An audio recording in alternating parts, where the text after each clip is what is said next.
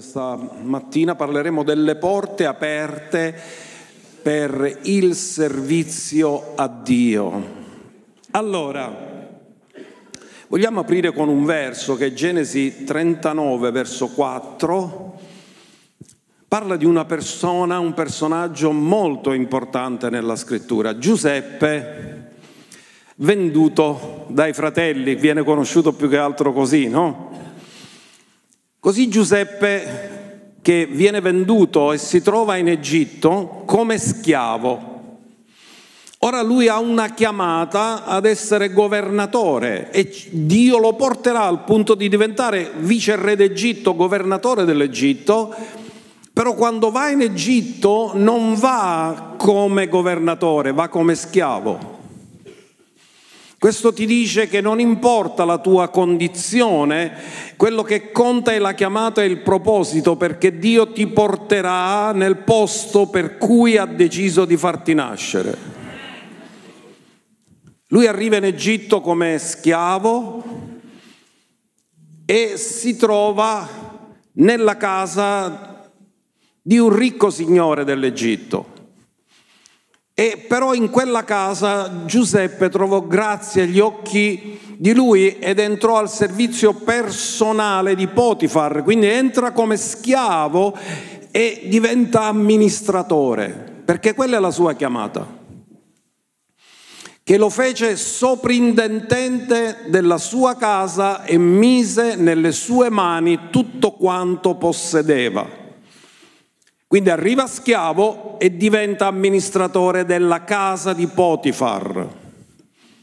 Sapete cosa vuol dire questo? Che indipendentemente dalla sua condizione, Dio lo stava preparando ad entrare nel suo proposito. Lui aveva ricevuto i sogni dal Signore che lui sarebbe stato un governatore per benedire gli altri. Ora, quando le persone sono in autorità, molto spesso gli altri lo vedono con gelosia, con invidia, ma nella, quando Dio chiama le persone in autorità, le chiama con un solo scopo, benedire gli altri. E Giuseppe è stato chiamato per benedire non solo la sua famiglia, ma lui ha benedetto tutta la nazione d'Egitto perché con la sapienza che Dio gli aveva dato, con questa sapienza ha gestito molto bene il tempo della carestia mentre lui si trovava in Egitto. Ora voglio che voi guardate quella parola, entrò al servizio. Se tu entri è perché c'è una porta aperta. Dio gli ha aperto una porta che nel naturale gli altri non hanno capito ma tutte le cose che Dio fa, che sa scrivere dritto nelle righe storte degli uomini, lui prepara le persone per adempiere il proposito e la chiamata che ha per ognuno di noi. E questa storia è straordinaria ed è meravigliosa. Ora noi dobbiamo capire che Giuseppe va e lavora, lavora come uno schiavo e c'è una chiamata universale. Noi dobbiamo comprendere che quello che la scrittura ci insegna, che c'è una chiamata universale al lavoro. Dillo tu, io sono chiamato a lavorare. Quando Dio mise Adamo nel giardino dell'Eden, disse che doveva lavorarlo e custodirlo.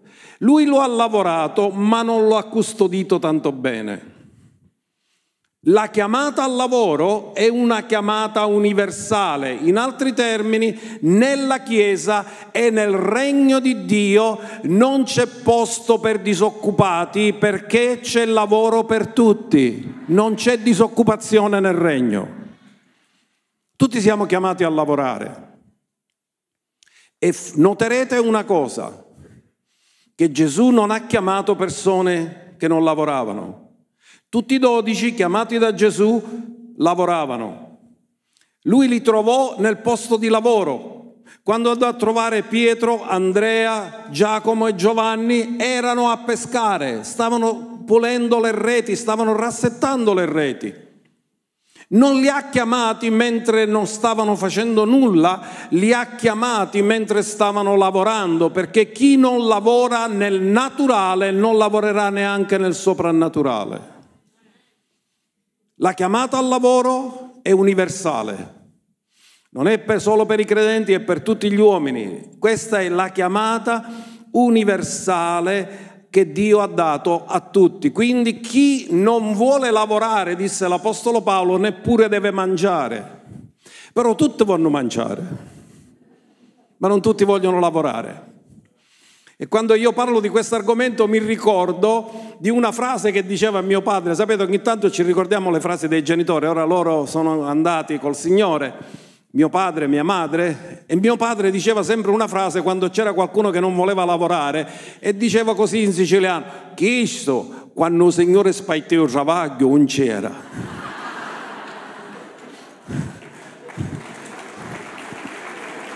Traduco per i nordici che ci seguono online. Questa persona, quando Dio ha diviso il lavoro, ha assegnato il lavoro, non si è presentato. Ora noi dobbiamo capire quanto è importante che noi possiamo essere utili. Dio non ha creato nessuno per essere inutile, tutti siamo stati creati per essere utili. E una delle cose più offensive che si dice a Palermo è cosa è inutile, ma Dio ha ribaltato tutto, Dio ti ha creato per essere utile. Ora guardate, c'è un verso molto importante in Prima Corinzi 12 dove l'Apostolo Paolo scrivendo ai Corinzi, lui scrive nel verso 18 e poi leggeremo anche oltre, che il posto nel corpo di Cristo, nella Chiesa, non sei tu che lo scegli, ma è la sovranità di Dio. Ma ora Dio ha posto ciascun membro nel corpo come ha voluto. In altri termini, Dio non ti ha dato un catalogo e ti ha detto scegli. Dio ha fatto la scelta e vuole che tu la scopri qual è la scelta che Lui ha fatto per te perché se tu ti poni in un posto per cui non sei stato fatto e creato, non avrai successo, avrai fallimento, ma il posto che Lui ha preparato per te nel corpo è per essere utile e per avere successo. Ora non c'è niente nel corpo umano, Paolo usa molto la metafora del corpo umano per illustrare la Chiesa. Non c'è niente nel corpo umano che non abbia una funzione. Non c'è niente nel corpo umano che non abbia utilità. E se voi non ci potete credere, credetemi che i capelli mi sarebbero serviti. E io vedo che la mattina io devo venire col berretto, quelli che hanno i capelli su belle tranquille. Perché io ero, arrivo la mattina qui e c'è molto freddo, Mentre chi ha i capelli questo problema non ce l'ha, quindi hanno un'utilità che io purtroppo ho lasciato per strada. Solo che i peli che ho seminato non sono cresciuti e sono rimasto senza capelli. Allora, ma ci sono in buona compagnia qua. Anche il profeta di cui parleremo oggi soffriva un pochino di questo. Allora, andiamo quindi a notare questa cosa molto interessante. Dio ha stabilito un posto per te nel corpo. Ora, se vogliamo fare il discorso tutto corretto, Dio prima di creare Adamo aveva stabilito il proposito. Quindi il proposito ci precede, non ci segue. Non è che Dio ha un posto di disoccupazione, dice ora c'ho questo, dove lo metto? No, prima dichiara qual è il lavoro che deve fare e poi crea la persona per quel lavoro che deve fare. Per questo nel regno di Dio non ci può essere disoccupazione, perché Dio prima di creare la persona crea il posto che deve occupare.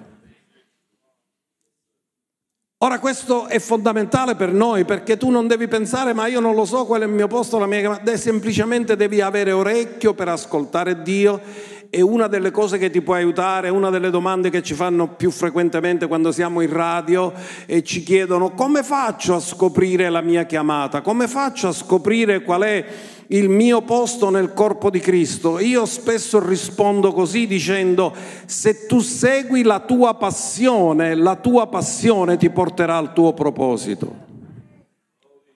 Io ho detto, avevo la passione per lo studio. Avevo la passione per eh, ricercare, avevo la passione per la lettura, avevo la passione per lo studio e io non sapevo che quella passione me l'aveva messa Dio quando io ancora non conoscevo Dio, non conoscevo la sua chiamata. Allora Dio ti dà la passione e la passione è stata data da Dio per farti adempiere il proposito. Ora questo ti può aiutare perché Dio non ti farà fare delle cose che, per le quali non hai passione, non reggeresti a lungo. Dio ti farà fare cose e prima di farti fare quelle cose ti mette la passione per fare quello. Ora andiamo a vedere cosa Dio ha costituito nella Chiesa. Prima Corinzi 12 dal verso 28 ci dice la costituzione della Chiesa, com'è che il Signore Gesù l'ha organizzata. Dobbiamo dire che purtroppo la storia della Chiesa non sempre è stata aderente alla Costituzione. Quindi ci sono chiese costituzionali e anticostituzionali.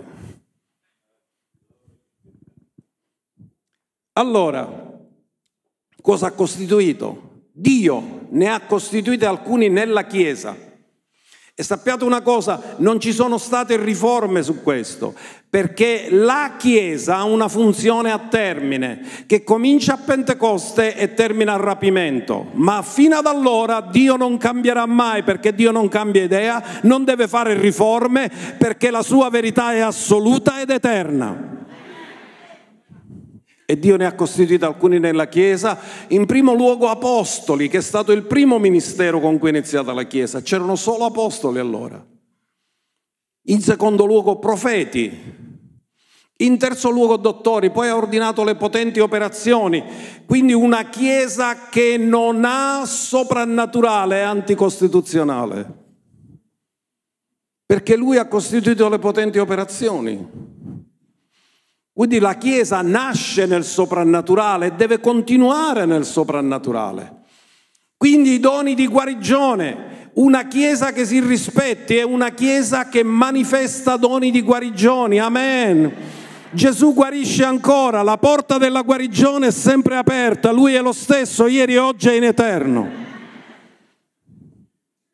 I doni di assistenza e di governo, la diversità di lingue, e poi dice sono tutti apostoli, profeti, eccetera, eccetera.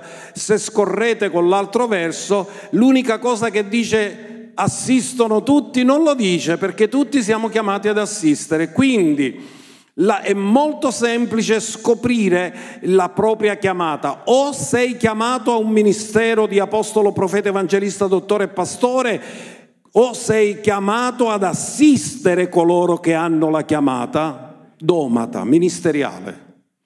Quindi o assisti o sei chiamato in uno dei ministeri, ma tutte le chiamate di servizio alla Chiesa rientrano in queste due categorie. O sei un assistente di chi è chiamato o sei chiamato ad adempiere un ministero. Questo toglie la confusione nella vita delle persone. E guardate che questo è fondamentale perché il più grande dramma della vita non è morire, ma vivere senza avere mai saputo perché. E tu devi saperlo perché la vita è una sola e non la puoi sprecare. E la vita Dio te l'ha data per adempiere un proposito. Quindi dobbiamo avere le idee molto chiare su questo perché un giorno renderemo conto della vita e di quello che abbiamo fatto nella vita, se abbiamo ricercato il proposito di Dio o se abbiamo fatto quello che è piaciuto a noi.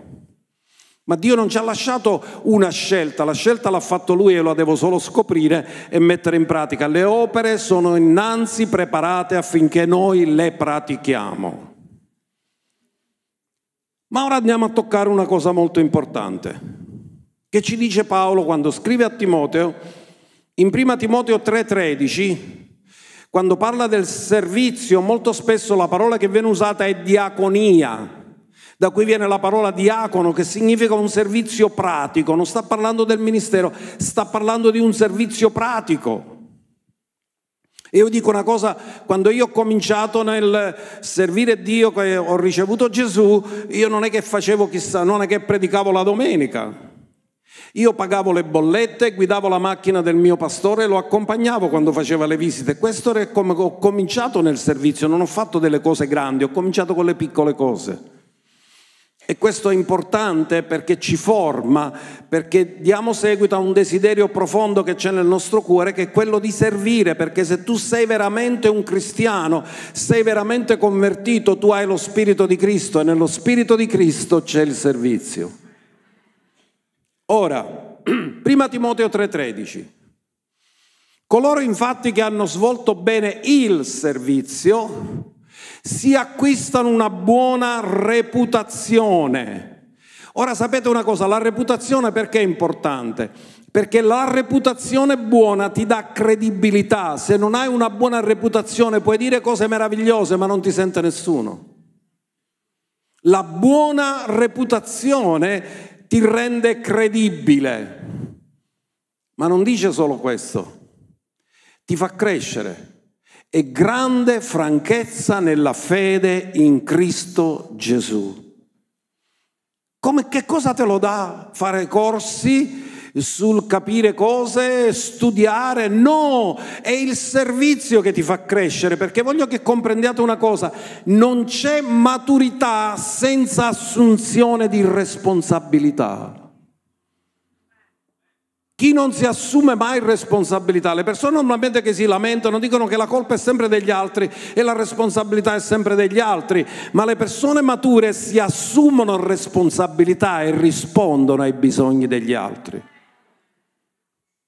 E Paolo ci dice, quelli che hanno svolto bene il servizio si acquistano buona reputazione. E quando hai una buona reputazione ti posso garantire che hai persone che ti ascoltano. E poi dice grande franchezza nella fede. In altri termini, siccome hai una buona reputazione, questo ti darà grande franchezza quando dichiari la parola, perché vivi quello che dici e dici quello che vivi e questo ti farà ascoltare le persone e avrai parole di fede nella tua bocca che saranno ascoltate dagli altri. Questo è meraviglioso ed è eccezionale quello che dice. Ora dicevo questo, tu non cominci mai dalle grandi cose. Ci sono persone che pensano, ah io ho una grande chiamata, Dio mi ha chiamato a predicare, quindi non farò nulla se prima non arriva quel momento. Ascoltate, se non cominci a fare le piccole cose, mai arriverai a fare quelle grandi. Giuseppe cominciò come schiavo e poi divenne governatore. Non ha iniziato come governatore Gesù è venuto e non si è vantato, aiutava nella famiglia. Lo chiamavano il falegname, il figlio del falegname. Faceva lavori pratici, andava nella bottega con suo padre e lavorava per 30 anni, nessuno sapeva niente di lui, era un anonimo. Il ministero pubblico cominciò dopo i 30 anni, ma fino a 30 anni ha aiutato la famiglia. Ha lavorato ha risposto alla chiamata universale di ogni uomo, lavorare, aiutare, servire. Questo era quello che lui ha fatto. Ora guardate, dobbiamo imparare che nel servizio a Dio Dio non ti porta nel posto definitivo della tua chiamata tutto di un colpo, ma c'è un processo dove ti ci porta.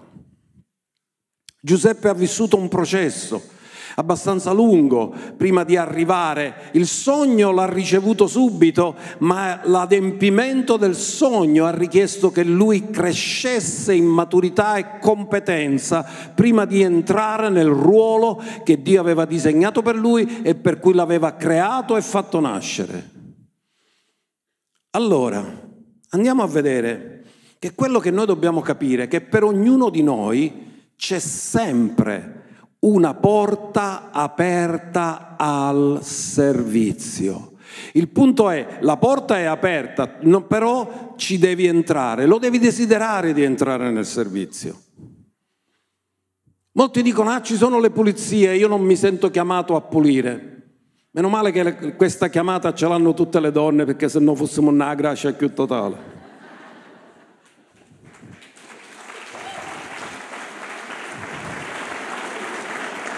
Che mondo sarebbe senza le donne? Tu immagini fatto tutto di uomini, mi sa che la polizia.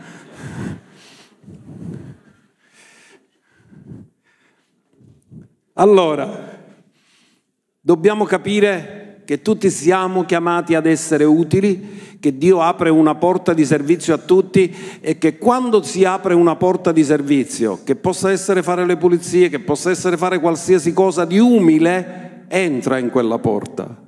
Perché se tu non entri in una porta piccola, se tu non entri in una porta umile, non, ti, non, entrerai mai in una porta dove tutti ti dovranno vedere. Probabilmente nessuno ti vede. Mentre noi siamo qua, ci sono persone che noi non vediamo, che ci stanno permettendo di essere qua senza essere disturbati. Perché tutti i bambini sono nella classe e qualcuno non è visto ma sta servendo.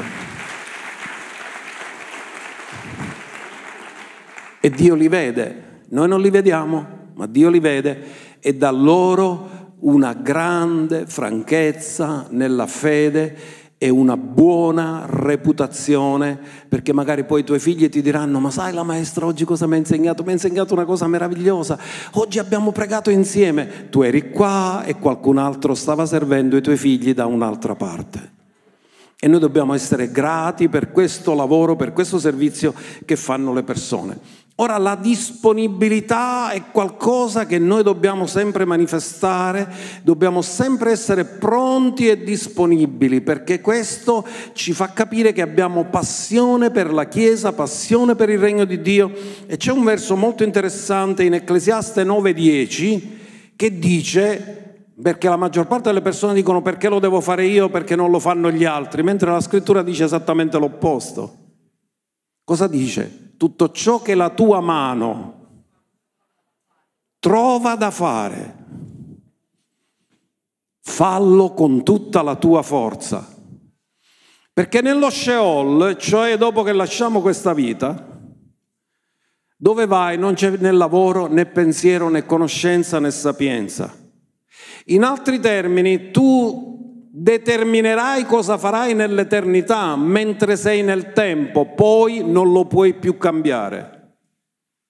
Dobbiamo avere sapienza di sapere come ci comportiamo ora, cosa dobbiamo fare ora, perché siamo tutti in un test, in un mega test dove Dio sta testando la nostra fedeltà e la nostra obbedienza per affidarci qualcosa di più grande rispetto a quello che abbiamo ricevuto qua perché quello che abbiamo ricevuto qui è per il tempo, ma quello che Lui ci vuole dare è eterno. E lì non si scherza perché dura per sempre. Ora c'è un'altra scrittura in Colossesi 3:23 che dice la motivazione con cui servi lo fai per gli uomini, lo fai per essere visto o lo fai per il Signore? Se lo fai per gli uomini la tua ricompensa è essere visto, se lo fai per il Signore sarà Dio a darti la ricompensa e qualunque cosa facciate, fatelo di buon animo. Questa è la motivazione, avere un animo buono, non lamentandosi, non devo fare tutto io in questa chiesa e sono solo io e non ci sono altri, eccetera, ma come per il Signore e non per gli uomini. Dillo, il mio servizio è per il Signore. Io non lo faccio per altri, io lo faccio per il Signore, non lo faccio per essere visto. A me non interessa se sono approvato dagli uomini, ma a me interessa essere approvato da Dio, perché io non cerco di piacere agli altri, anzi sono nemico della vostra carne e non la accarezzo, perché i predicatori non sono accarezzatori della carne, ma sono gente che vi aiuta a crocifiggere la carne.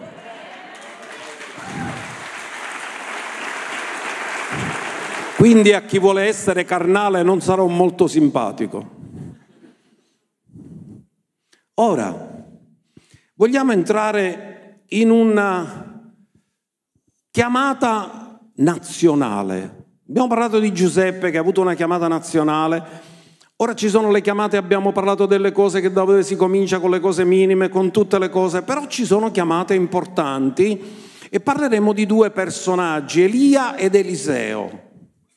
Ora, Elia ed Eliseo sono tutti e due due personaggi fantastici, meravigliosi, soprannaturali, profeti, ascoltano la voce di Dio e sono due che riescono a dire una frase che sicuramente Eliseo ha imparato da Elia, come vive l'Eterno, come è vero che vive l'Eterno alla cui presenza io sto.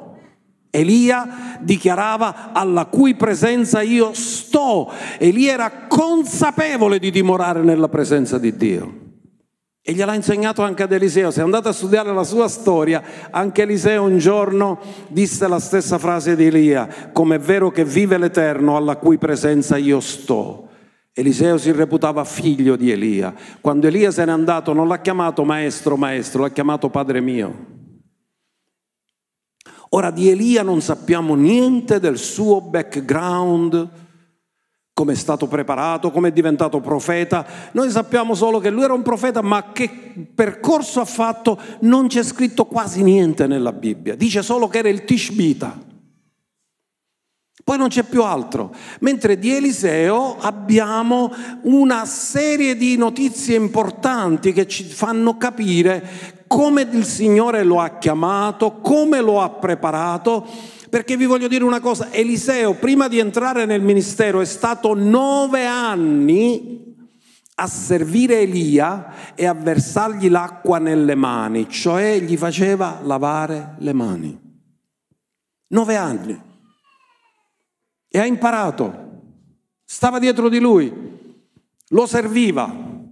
Ora andiamo a studiare un pochino qualcosa perché voglio insegnarvi qualcosa di importante che la scrittura ci dice riguardo alla preparazione di una persona che ha una chiamata, perché la chiamata poi richiede preparazione e separazione per entrare nell'adempimento della chiamata. Andiamo a vedere quello che dice la scrittura in prima re dal verso, capitolo 19, dal verso 15 e ci andiamo a ripassare un pochino quello che la scrittura ci insegna su questo. L'Eterno gli disse, parla con Elia, sta parlando col profeta Elia, va, rifà la strada del ritorno. Ora voi sapete che Elia era fuggito perché minacciato da Jezebel ed Elia è andato in depressione. Aveva ucciso 400 profeti di Baal eh, nel torrente, però poi quando è stato minacciato da Jezebel, lo spirito di intimidazione ha fatto presa perché lui non ha risposto alla minaccia di Jezebel. Ora, quando uno spirito ti parla, tu devi sempre rispondergli con la parola perché altrimenti le cose che ti dice avranno compimento perché tu le ricevi, ma non devi ricevere messaggi che non vengono da Dio. Il messaggio di Jezebel era un messaggio di intimidazione contro il profeta del risveglio, perché Elia aveva determinato un risveglio e le Jezebel odiano il risveglio. Odiano che le persone si avvicinino a Dio, loro vogliono portare le persone nell'idolatria. Ed Elia scappa, si deprime. E voi sapete che Dio lo incontra e dice che fai tu qui Elia? Tu non dovresti essere qua, perché sei scappato? Allora lui ha dovuto lasciare la presenza, lui che diceva come è vero che vive l'Eterno alla cui presenza io sto, se n'è scappato. E Dio lo va a trovare e gli dice, l'Eterno gli disse va, rifà la strada del ritorno fino al deserto di Damasco. Ora ascoltate bene, la depressione ha una strada di andata, ma grazie a Dio c'è una strada di ritorno.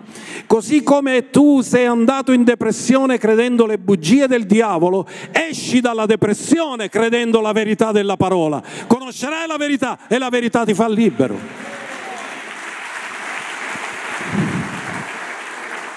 Una bugia ti produce depressione, una parola che viene da Dio ti tira fuori dalla depressione. Giunto là, ungerai Azael come re di Siria, ungerai pure Jehu, figlio di Nimshi, come re di Israele, che sapete che è stato lui che poi ha ucciso Jezebel. E ungerai quindi Eliseo, figlio di Shafat di Abel Meola, come profeta al tuo posto. Ora lasciatemi dire una cosa, Elia mai ha unto Eliseo. Non lo so perché. Eppure quando Eliseo stava andando lì a seguirlo, che lui doveva essere portato in cielo, e lui voleva seguirlo in ogni tappa, lui ha fatto quattro tappe prima di essere, attraversare il Giordano. Lui gli diceva no, stai qua, stai qua. E lui ha detto no, io ti seguirò sempre. Perché gli alunni non seguono il maestro, sempre. Ognuno se ne va a casa sua, ma i figli stanno sempre col padre. E quando lui se n'è andato, non gli ha detto maestro mio, maestro mio, ha detto padre mio, padre mio, carro di Israele e sua cavalleria. E il mantello è caduto su di lui perché è facile che passa l'unzione da padri a figli più che da maestro ad alunno. Ora, Cosa avviene? Che Elia non lo fa tutto questo. Però gli dà la chiamata ad Eliseo e dice chiunque scamperà dalla spada di Azael sarà ucciso da Eo e chiunque scamperà dalla spada di Eo sarà ucciso da Eliseo. Ma ho lasciato in Israele un residuo di settemila uomini che non hanno piegato le ginocchia davanti a Balle e non l'hanno baciato con la sua bocca. Perché Elia diceva sono rimasto solo io e Dio gli ha detto alti ti sei sbagliato i conti, ci sono settemila che sono fedeli. Non sei solo tu non avere una visione pessimistica delle cose. Ci sono tante persone che non appaiono, ma che fedelmente stanno servendo Dio, che non, che non si mettono nelle pagine Facebook, che non cercano like umani, ma cercano i like divini. Ora guardate cosa avviene. Andiamo avanti. Elia partì di là e trovò Eliseo, figlio di Shafat, mentre arava con dodici paia di buoi davanti a sé ed egli stesso si trovava con il dodicesimo paio. Quando è che viene chiamato Eliseo? Quando lavora. Dio non chiama disoccupati, perché se tu non hai voluto lavorare nella vita naturale, non lavorerai neanche nel ministero.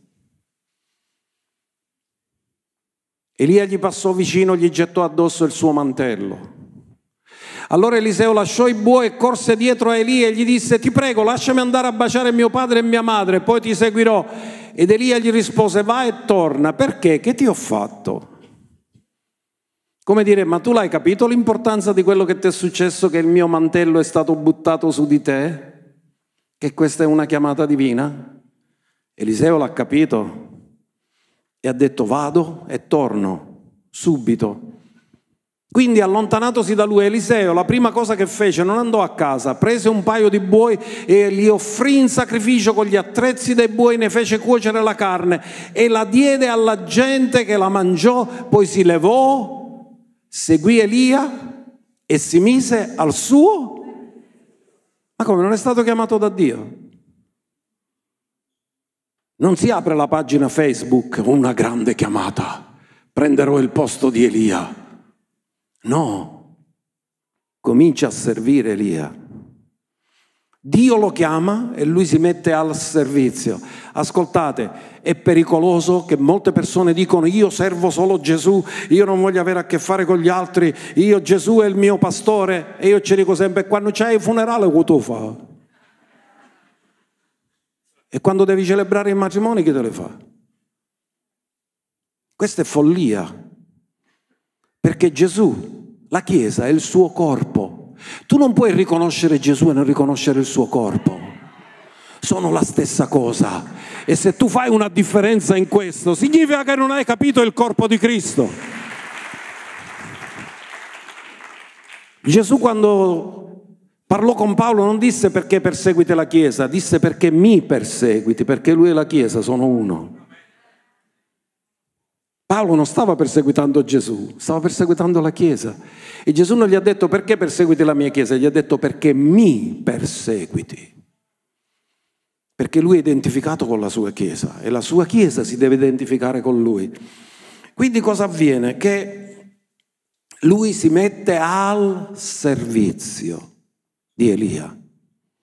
Non gli dice ora tu mi devi fare predicare, facciamo i turni, un giorno profetizzi tu, un giorno profetizzo io. Lui è lì e ubbidisce, lui è lì e serve, lui è lì e, e lava, versa l'acqua nelle mani di Elia. E sapete che lo conoscevano così quando l'hanno cercato dei re? Hanno detto c'è un profeta dell'Eterno qui, sapete cosa hanno detto? Sì, qui c'è Eliseo, colui che versava l'acqua nelle mani di Elia. Si era fatto una buona reputazione, servendo umilmente. Ora cerchiamo di capire alcune lezioni importanti da questo. La prima cosa, se tu dovevi scegliere un profeta che doveva prendere un profeta nazionale, che doveva prendere il posto di Elia, tu saresti andato forse in una scuola rabbinica, dove tutti stanno studiando e hanno conoscenza.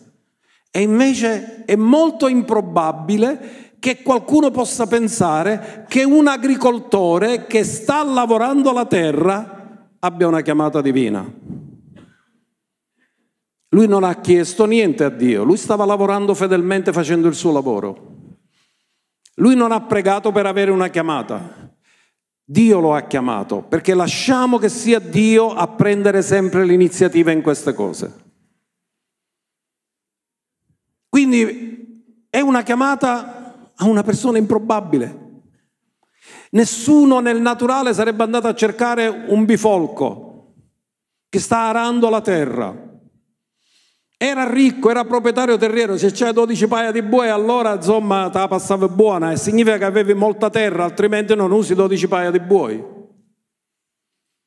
Era ricco, non gli mancava nulla, ma Dio aveva visto il suo cuore e gli dà la chiamata. E guardate, poi la chiamata di Eliseo fu chiara e definita, cioè il mantello di Elia fu gettato solo su di lui. Ora guardate, quando Dio chiama è molto preciso e molto chiaro, perché se andate a studiare in Atti 13, 1, 4, quando c'è la chiamata di Paolo e Barnaba, lo Spirito Santo dà i loro nomi, li chiama per nome. Mettetemi da parte Paolo e Barnaba per l'opera alla quale li ho chiamati. Dio chiama e Dio ti fa sapere con assoluta certezza che sei chiamato, non puoi rimanere nel dubbio. Eliseo aveva l'assoluta certezza che la sua chiamata era chiara, definita, inconfondibile, era stato chiamato direttamente dal profeta nazionale che davanti agli occhi di Dio aveva gettato il suo mantello su di lui. E la chiamata, come abbiamo detto, l'ha ricevuto mentre stava lavorando. Se andate a leggere i Vangeli, Gesù va a chiamare i suoi discepoli mentre stanno lavorando. Matteo Levi cosa faceva? Era settore delle tasse. Gesù passò sul posto di lavoro i pescatori cosa stavano facendo? Stavano lavorando e Gesù li chiamò mentre lavoravano. La chiamata del Signore non è a non fare niente o ad avere un titolo, ma a lavorare, a fare sacrifici. E lui lo capisce subito e offre un sacrificio appena viene chiamato. E Eliseo sta lavorando e quando lavora, lavora per Dio. Lo fa in maniera puntuale, coscienziosa e così dovrebbero essere tutti i figli di Dio, tutti i credenti, dove lavorano. Tu non stai servendo il tuo padrone o l'azienda che ti ha dato il posto di lavoro, tu stai servendo Dio nel posto di lavoro. E il modo come lo fai ti prepara a una promozione, a fare qualcosa che è ancora più grande e più elevato. Ma lì sei provato se sei fedele, se sei coscienzioso, se sei puntuale, se non hai scuse per non andare a lavorare e fai, non fai come quello che è andato a fare un colloquio di lavoro e la prima cosa che ha chiesto è quante ferie mi date. E che ci disse che io voglio travagliare un nave, meglio che se andava a casa. È come i bambini che non vogliono andare a scuola. Che un giorno un bambino disse così, ma non poteva iniziare con un giorno di vacanza alla scuola. Allora, lavorare per Dio. Qualunque cosa fate, fatelo come per il Signore. Tu il lavoro secolare non lo disprezzare, lo stai facendo per il Signore. Lì la tua fedeltà viene notata dal Signore e Lui ti porterà avanti e ti promuoverà. Eliseo non ha mai provato di entrare nel servizio, non è mai stato autonomo, non è mai stato indipendente, non ha mai fatto pressione ad Elia di dire voglio fare qualcosa, fammi fare qualcosa, non l'ha fatto, ha aspettato il tempo di Dio quando lui è stato chiamato e delegato da Dio a entrare nel servizio. Quando il manto è caduto e lui l'ha preso, quello è stato il momento che disse dov'è il Dio di Elia e percosse il Giordano e ci fu subito il primo miracolo, ma prima di allora non sappiamo che abbia fatto nulla, arriva il suo tempo dove Dio lo chiama e lo costituisce.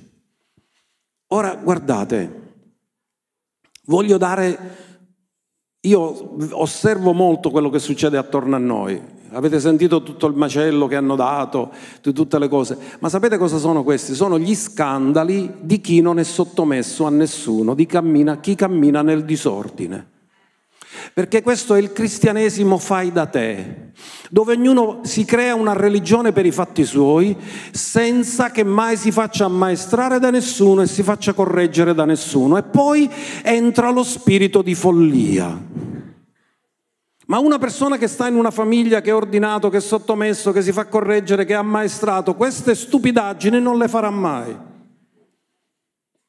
Però queste cose cosa fanno? Infangano poi tutti. Fanno di tutti un calderone per creare pregiudizi nell'evangelizzazione, ma noi dichiariamo che il Vangelo di Gesù Cristo è il Vangelo dell'amore, della grazia, della potenza e della gloria e che queste cose non possono infangare il Vangelo.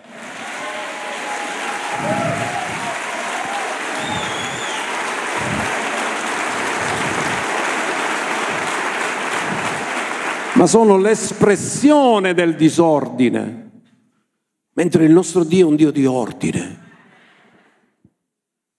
E lì si manifesta poi tutto il disordine. E le persone possono pensare che quelli ordinati sono pure disordinati. Un disordinato non qualifica gli altri disordinati, è lui che è disordinato.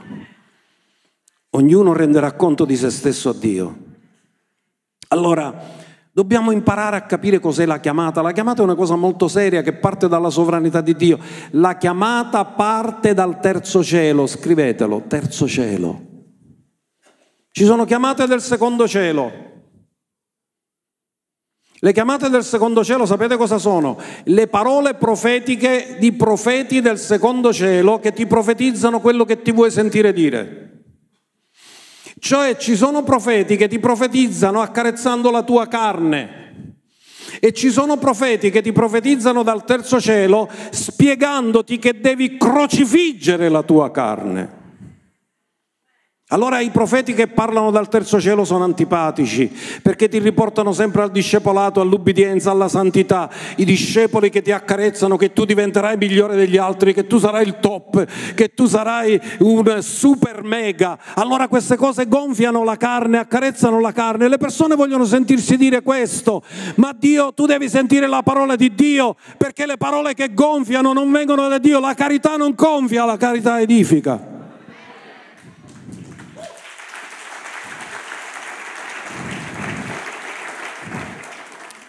Luca 10.2.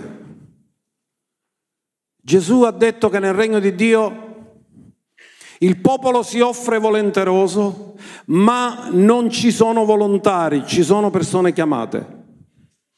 E diceva loro, la messa è grande, ma gli operai sono pochi. Non disse, siccome gli operai sono pochi, andate a lavorare. No, ha detto, pregate il Signore della messa che spinga lui gli operai nella sua messa.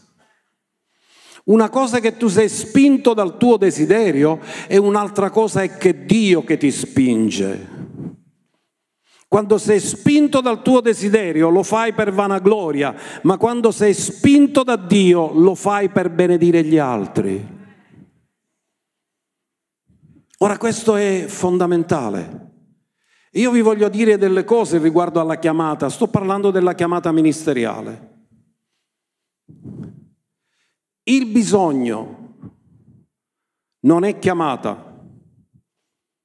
La messa è grande, gli operai sono pochi, ma non significa che perché la messa è grande e gli operai sono pochi io mi lancio.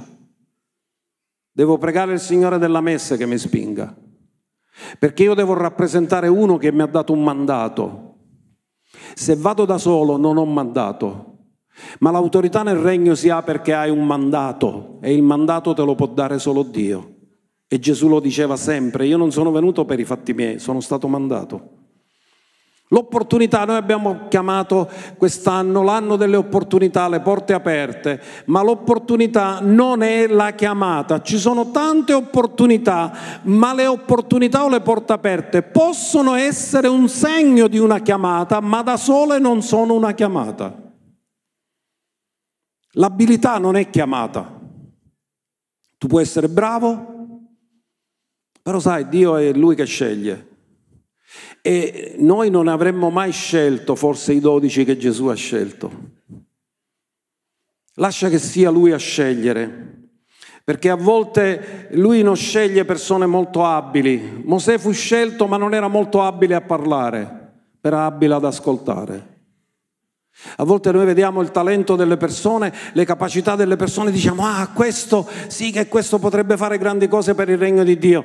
Io ti dico una cosa, che nel regno di Dio le cose funzionano, che deve avere più un orecchio pronto che una bocca che sa parlare.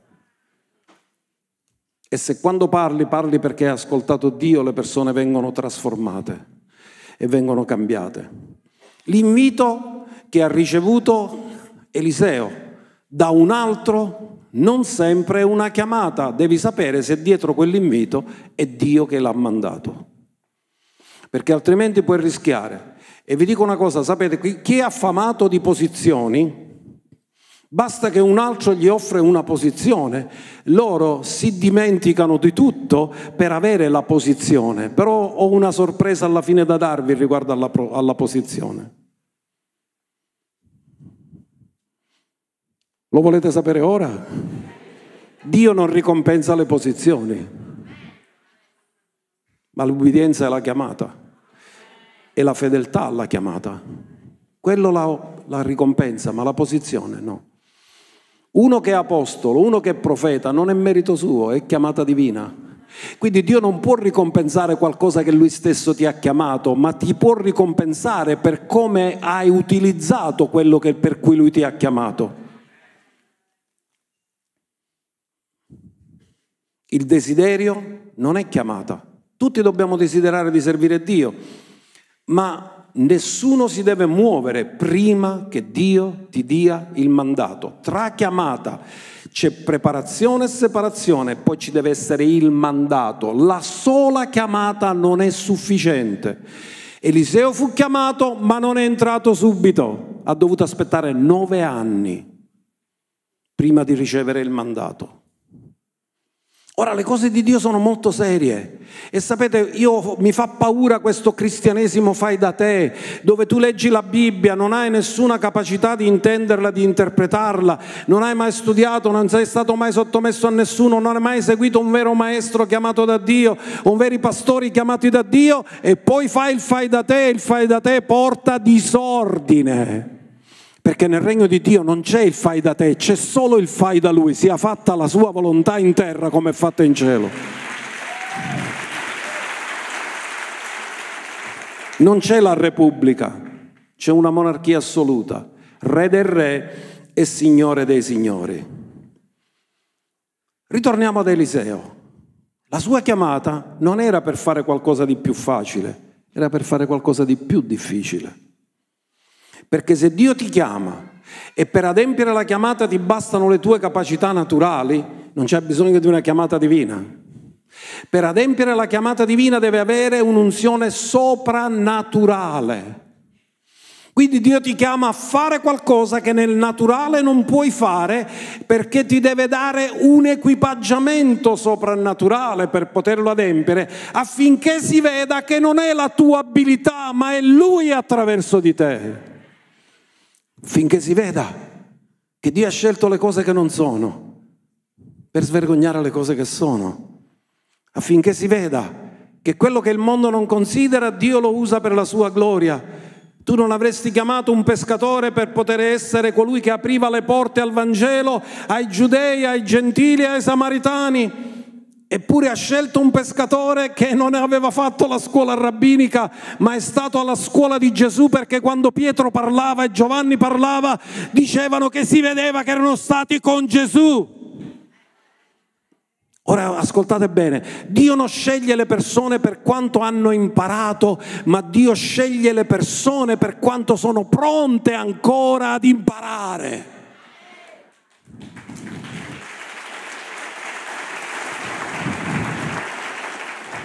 I dodici sono stati scelti perché erano insegnabili, non insegnati. Perché quello che tu diventerai dipende da quanto sei disponibile ad imparare ancora.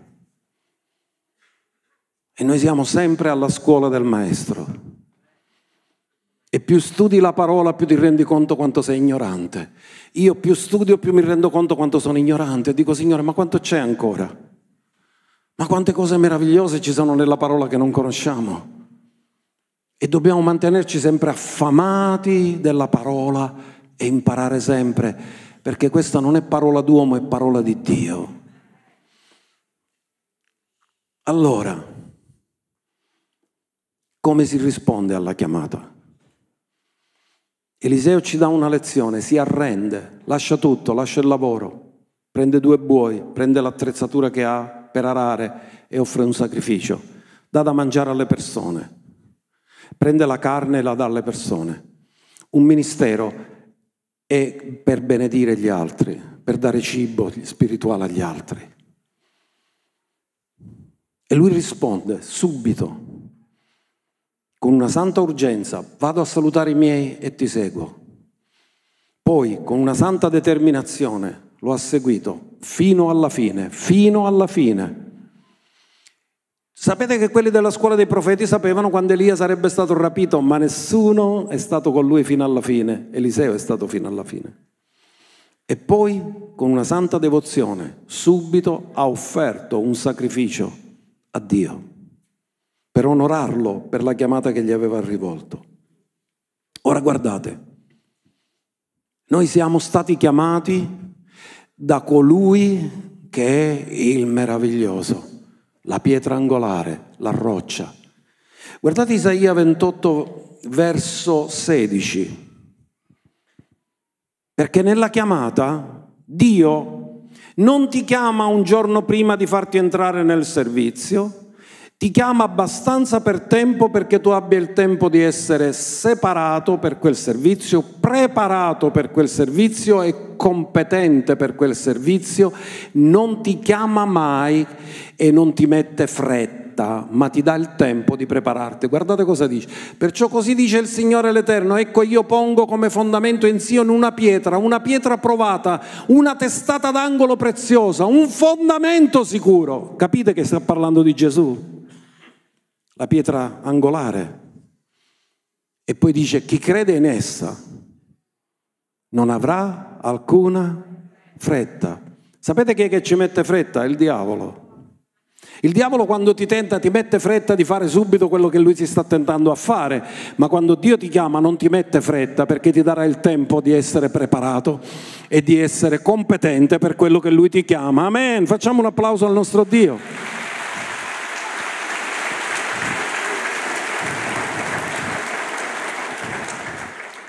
Ora, sapete, tutti vogliono sapere qual è la loro chiamata e non mettono in atto quella che già hanno.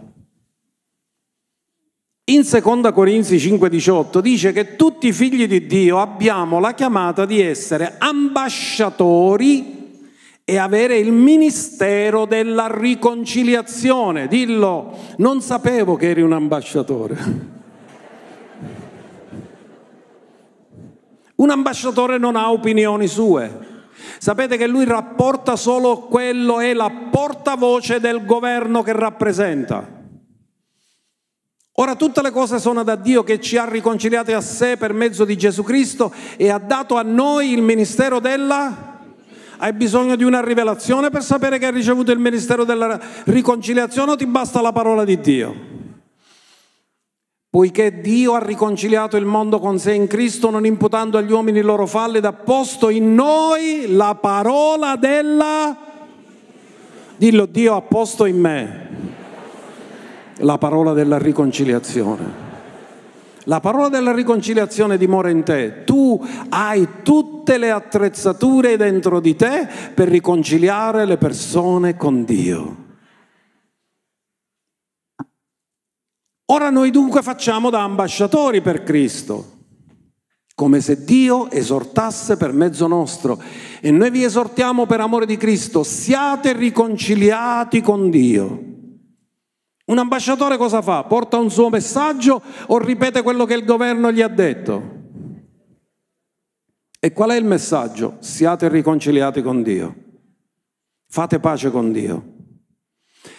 Siate salvati e abbiate una buona relazione con Dio, perché quando si è riconciliati non solo si è salvati, ma si ha una buona relazione con Dio.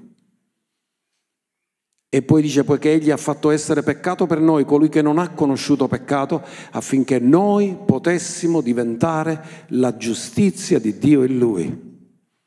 Ora tutti si chiedono, qual è la mia chiamata? Qual è la mia chiamata? Questa è la tua chiamata, questa è la chiamata per tutti. E se tu non metti in pratica questa, non andrai oltre. Tu cominci con quello che è certo e poi Dio ti rivelerà quello che ancora non conosci. Se sei fedele in questo, Dio ti porterà avanti. Ora molti vogliono avere quello che non hanno e trascurano quello che hanno, ma dobbiamo essere fedeli in quello che abbiamo ricevuto. Ora andiamo a quello che già vi avevo detto prima, la chicca finale che vi avevo anticipato. In Matteo 25 Gesù ci dice chi ricompensa. Sapete che ci sono delle varie parabole. In Matteo 25, la parabola dei talenti. E allora uno torna, porta il resoconto, ha trafficato, ha fatto quello che il padrone gli aveva affidato, l'ha fatto con fedeltà, l'ha fatto con amore. E il suo Signore gli disse, bene, buono e fedele servo tu sei stato fedele in poca cosa. Come lo chiama? Buono e fedele? Ora guardate qual è la lezione importante. Gesù ti affida qualcosa di semplice per farti crescere nella fedeltà affinché ti possa affidare qualcosa di più grande. Ti usa dandoti una responsabilità nel tempo per prepararti a una responsabilità che durerà per sempre. Come l'ha chiamato? Buono e fedele. Buono parla della tua motivazione. Perché l'hai fatto? Per mostrare la bontà di Dio. Come l'hai fatto? Fedelmente. Non hai né aggiunto né tolto. Hai fatto esattamente quello che ti è stato detto, per cui sei stato chiamato. E poi, quando dice sei stato fedele, ti costituirò sopra molte cose. Quanti di voi sapete che siete in un allenamento dove Dio vi sta provando per affidarvi cose eterne che non finiranno mai? E quale può essere la follia? Che mentre siamo qui dimentichiamo quello che saremo nel futuro. E viviamo solo come se dovessimo vivere sulla terra e ci dimentichiamo che questo è un passaggio per avere di più.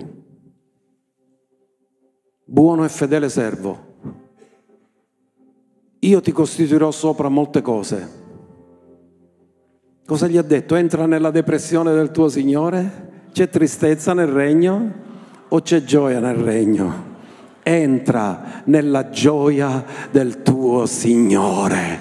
Il nostro Signore è l'Iddio della gioia. Entra nella gioia. In cielo non ci sono depressi, Se tu gli dici cos'è la tristezza e che ti dicono e che ne sai? Nel cielo c'è solo gioia, c'è armonia, c'è pace. E il suo invito è stato entra nella gioia del tuo Signore. Ora questo ci dice che dobbiamo avere sapienza mentre siamo qui.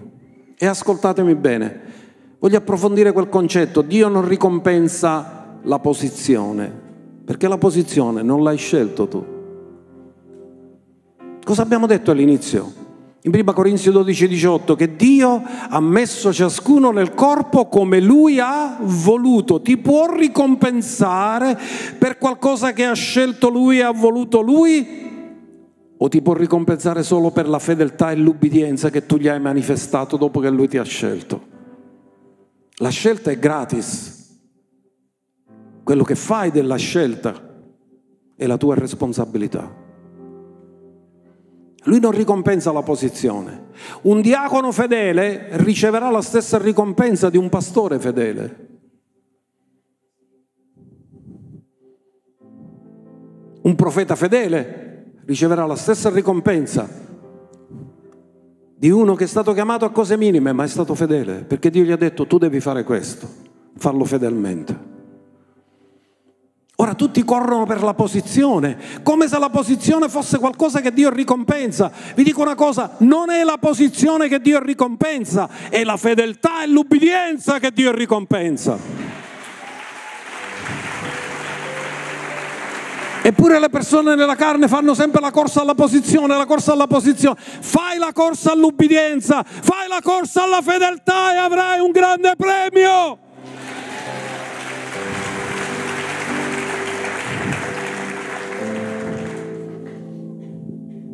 Chi è fedele nel poco è fedele anche nell'assai. Se tu dovessi affidare una cosa importante della tua vita, non credo che la daresti a chiunque. Tutti noi facciamo scelte e tutti noi diciamo, questa è una cosa preziosa, Dio la sua unzione non la dà a chiunque non lo sa rappresentare. La dà a persone che lo sanno rappresentare, che lo dipingono come lui è. Perché noi sapete abbiamo la capacità o di creare una falsa immagine di Dio o una vera immagine di Dio. E se abbiamo presentato una falsa immagine di Gesù, un giorno lui dirà, ci dirà non ti conosco, non mi hai rappresentato. Non l'hai fatto come l'avrei fatto io, non l'hai fatto con la mia motivazione. Ma questo è tempo di riflessione, cari. Questo tempo è così importante e prezioso per noi,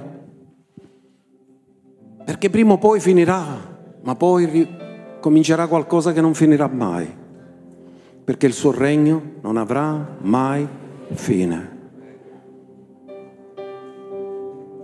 E Dio che non ha la nostra mentalità del tempo, ma la mentalità dell'eternità, ci vuole fare sapere che in questo tempo ci stiamo preparando per qualcosa che non finirà mai. E se non comprendiamo questo, beviamo da pazzi, come quelli che non hanno speranza. Ma se comprendiamo questo, ci prepariamo per ciò che non avrà mai fine.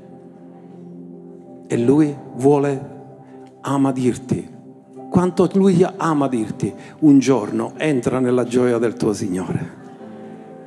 Quanti di voi desiderate che lui ci dica questo? E ti dice entra nella gioia del tuo Signore, buono e fedele servo.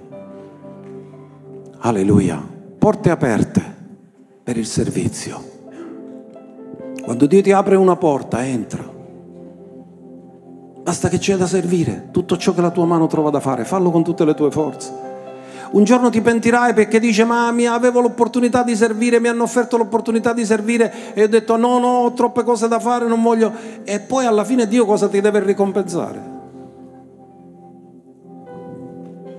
Dio sta cercando di darti opportunità e tu non le sai cogliere Io ho predicato sul fatto di quell'uomo che era il povero Lazzaro che stava sempre alla porta del ricco e il ricco non si è reso conto che quell'uomo era un'opportunità che Dio gli dava per uscire fuori dal suo egoismo e di amare il suo prossimo come se stesso e gli mandava bisognoso ogni giorno, ma lui continuava nel suo egoismo. E quando si ritrovò all'inferno, non è andato all'inferno perché era ricco, era andato all'inferno perché non ha amato il suo prossimo come se stesso. Non ha capito le opportunità che Dio gli dava. Ora cari dobbiamo imparare a fare una riflessione sulla nostra vita. Non possiamo vivere questa vita due volte, solo una volta. Poi finirà. Si chiuderà quella parentesi e verrà il giudizio. Quello che hai seminato rimane. Non lo puoi più cambiare. E noi dobbiamo imparare a cogliere le opportunità che Dio ci dà in questo tempo. Se sei nato in questo tempo è perché c'è un piano di Dio per te in questo tempo. E noi vogliamo servirlo in questo tempo e rappresentarlo bene, perché c'è un nemico che sta cercando di macchiare l'immagine di Gesù e dei cristiani, ma noi terremo alta la parola della vita del nostro Dio, Re del Re, Signore dei Signori. Amen.